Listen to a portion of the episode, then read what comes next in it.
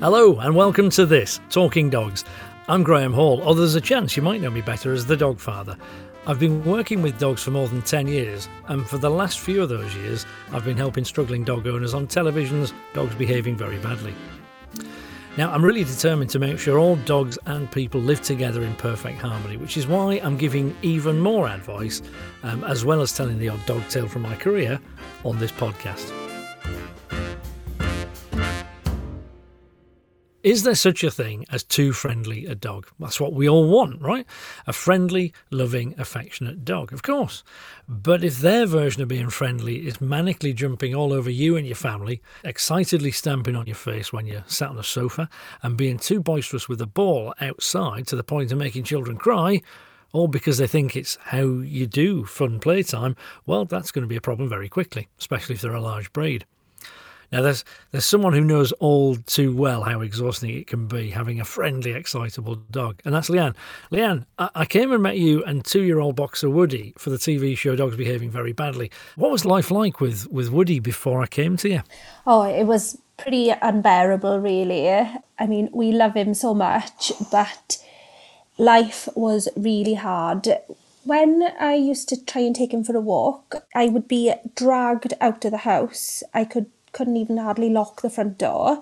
He'd drag me up onto the street, up the steps onto the street, out, out into the middle of the road, dashing just for the whole walk. He wouldn't stop or calm down the whole time.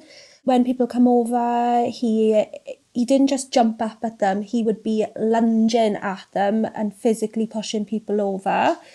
Um, small children, old people, anybody that come into the house, he would be lunging at.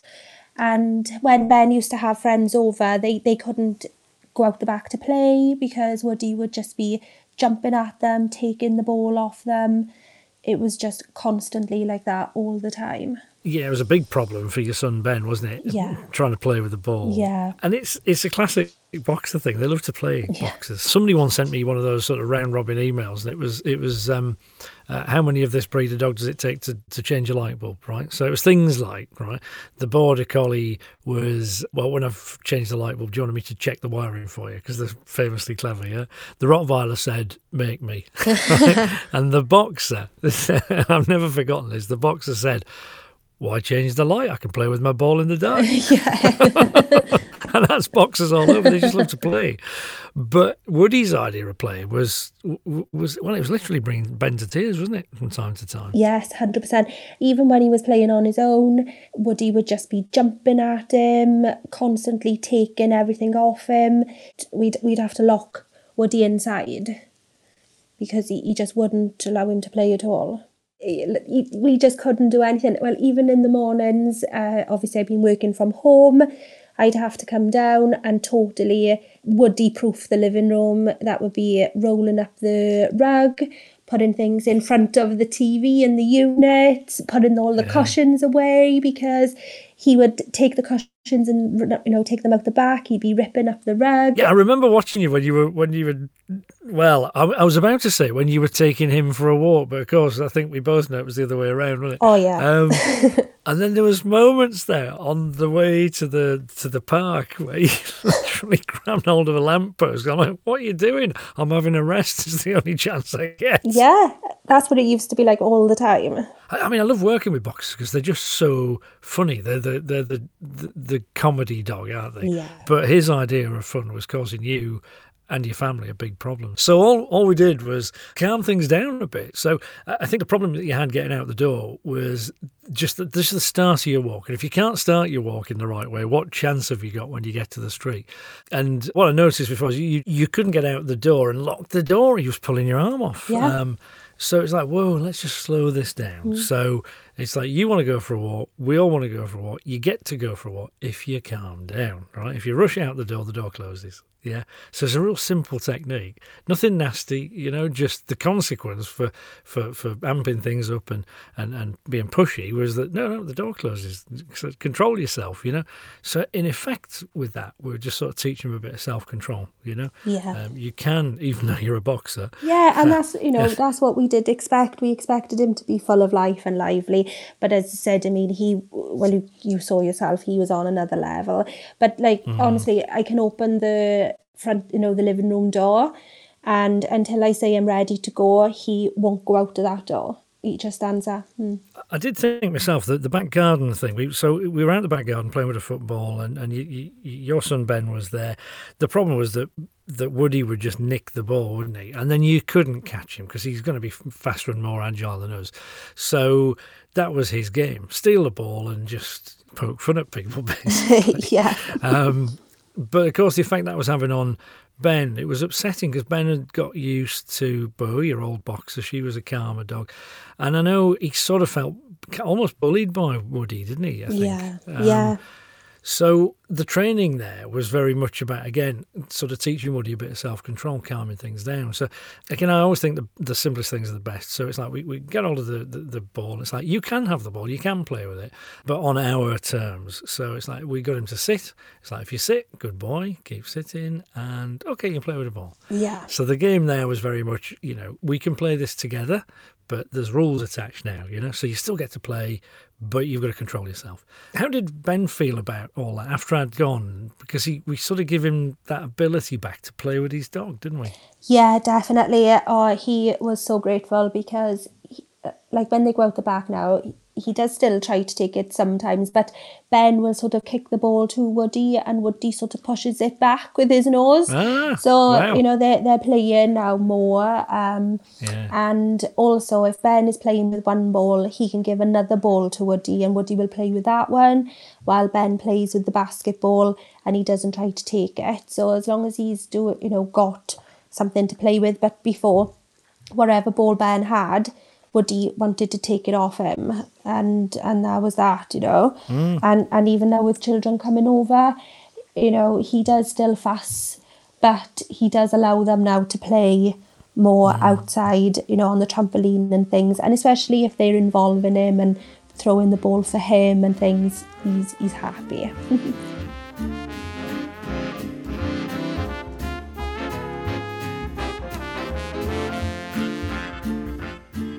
dying to hear. How, have you got on? Yeah, I mean, he, he really is a lot better.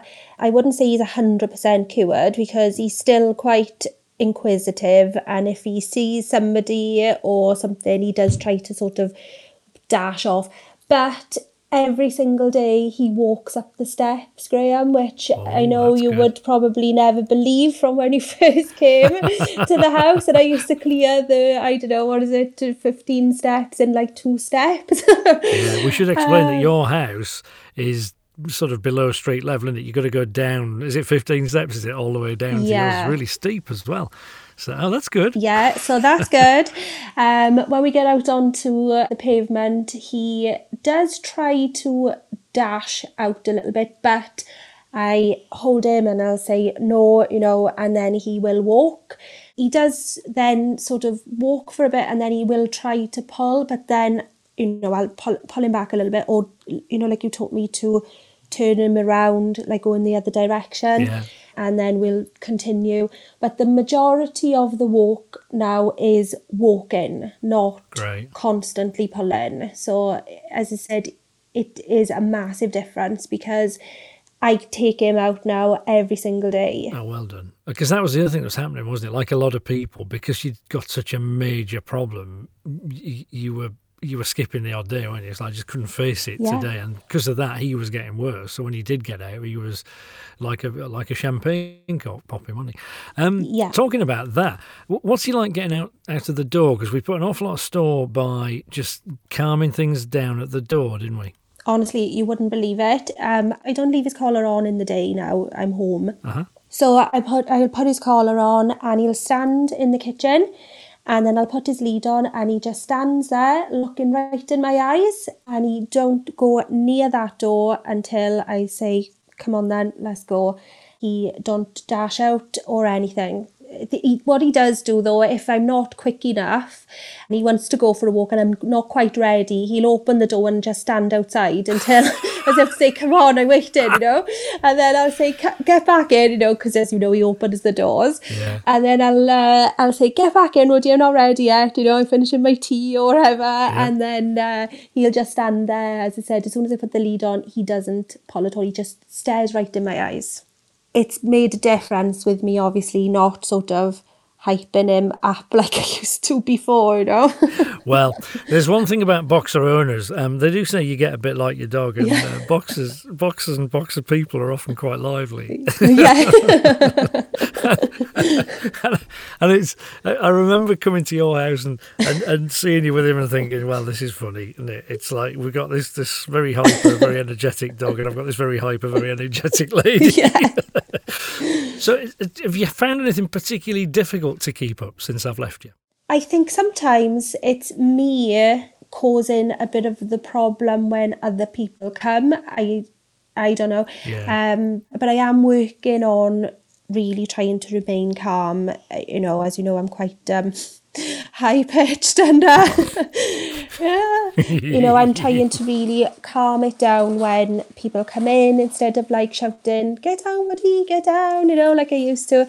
Instead, I'm you know more of a deeper voice and instead of being like Woody like this, you know, I'm saying Woody, you know, really trying to drag it out rather than uh, all high pitched and uh, screechy. So that does help, definitely. No, I think it absolutely does. Dogs do tend to reflect us, you know, and you know, people say you get like your dog. I think it's the other way around sometimes. The dog gets like you. Yeah, it's interesting that it, there's more of a problem with you than anyone else. So, yeah, you're right. You're on the right track. Keep things calm. I'll give you a little tip. If you're trying to make any word sound a bit calmer, just stretch it out, make it longer. So, for example, instead of saying, oh, goodbye, good, goodbye, Woody, goodbye, ding, ding, ding, ding, ding, ding, yeah, which kind of revs him up, you could swap that for, oh, good boy. You know, it's that ooh, and that creates a let's keep a lid on the excitement thing. So, if you can you know, some of us are naturally quite talky. You know, I'll put my hands up to that one. You know, but you can learn to to to give a sort of calmer version of yourself, and that'll help a lot. Definitely. Yeah, well, I've been trying that obviously when because before when he was he'd walk like normally for I don't know five seconds or something, and I'd be going goodbye, Woody, goodbye, you know, and then he'd just be like zooming off again. Whereas now he is walking better, and now I am saying goodbye really quietly and like you told me to do. And then he does just continue to walk normally rather than getting all hyper and zooming off again. So yeah, that that is definitely helping.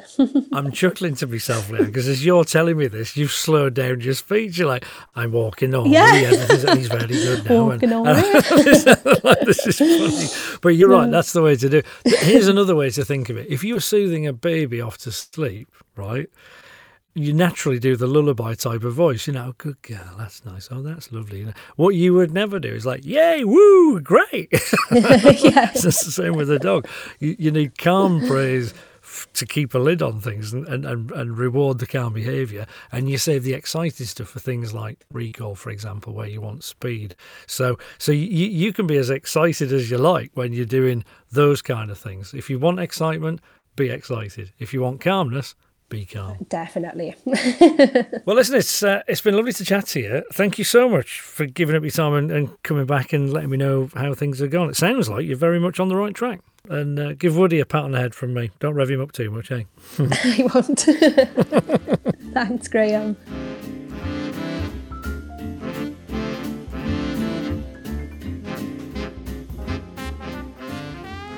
Okay, well, I just want to show you how we can apply these principles to other situations.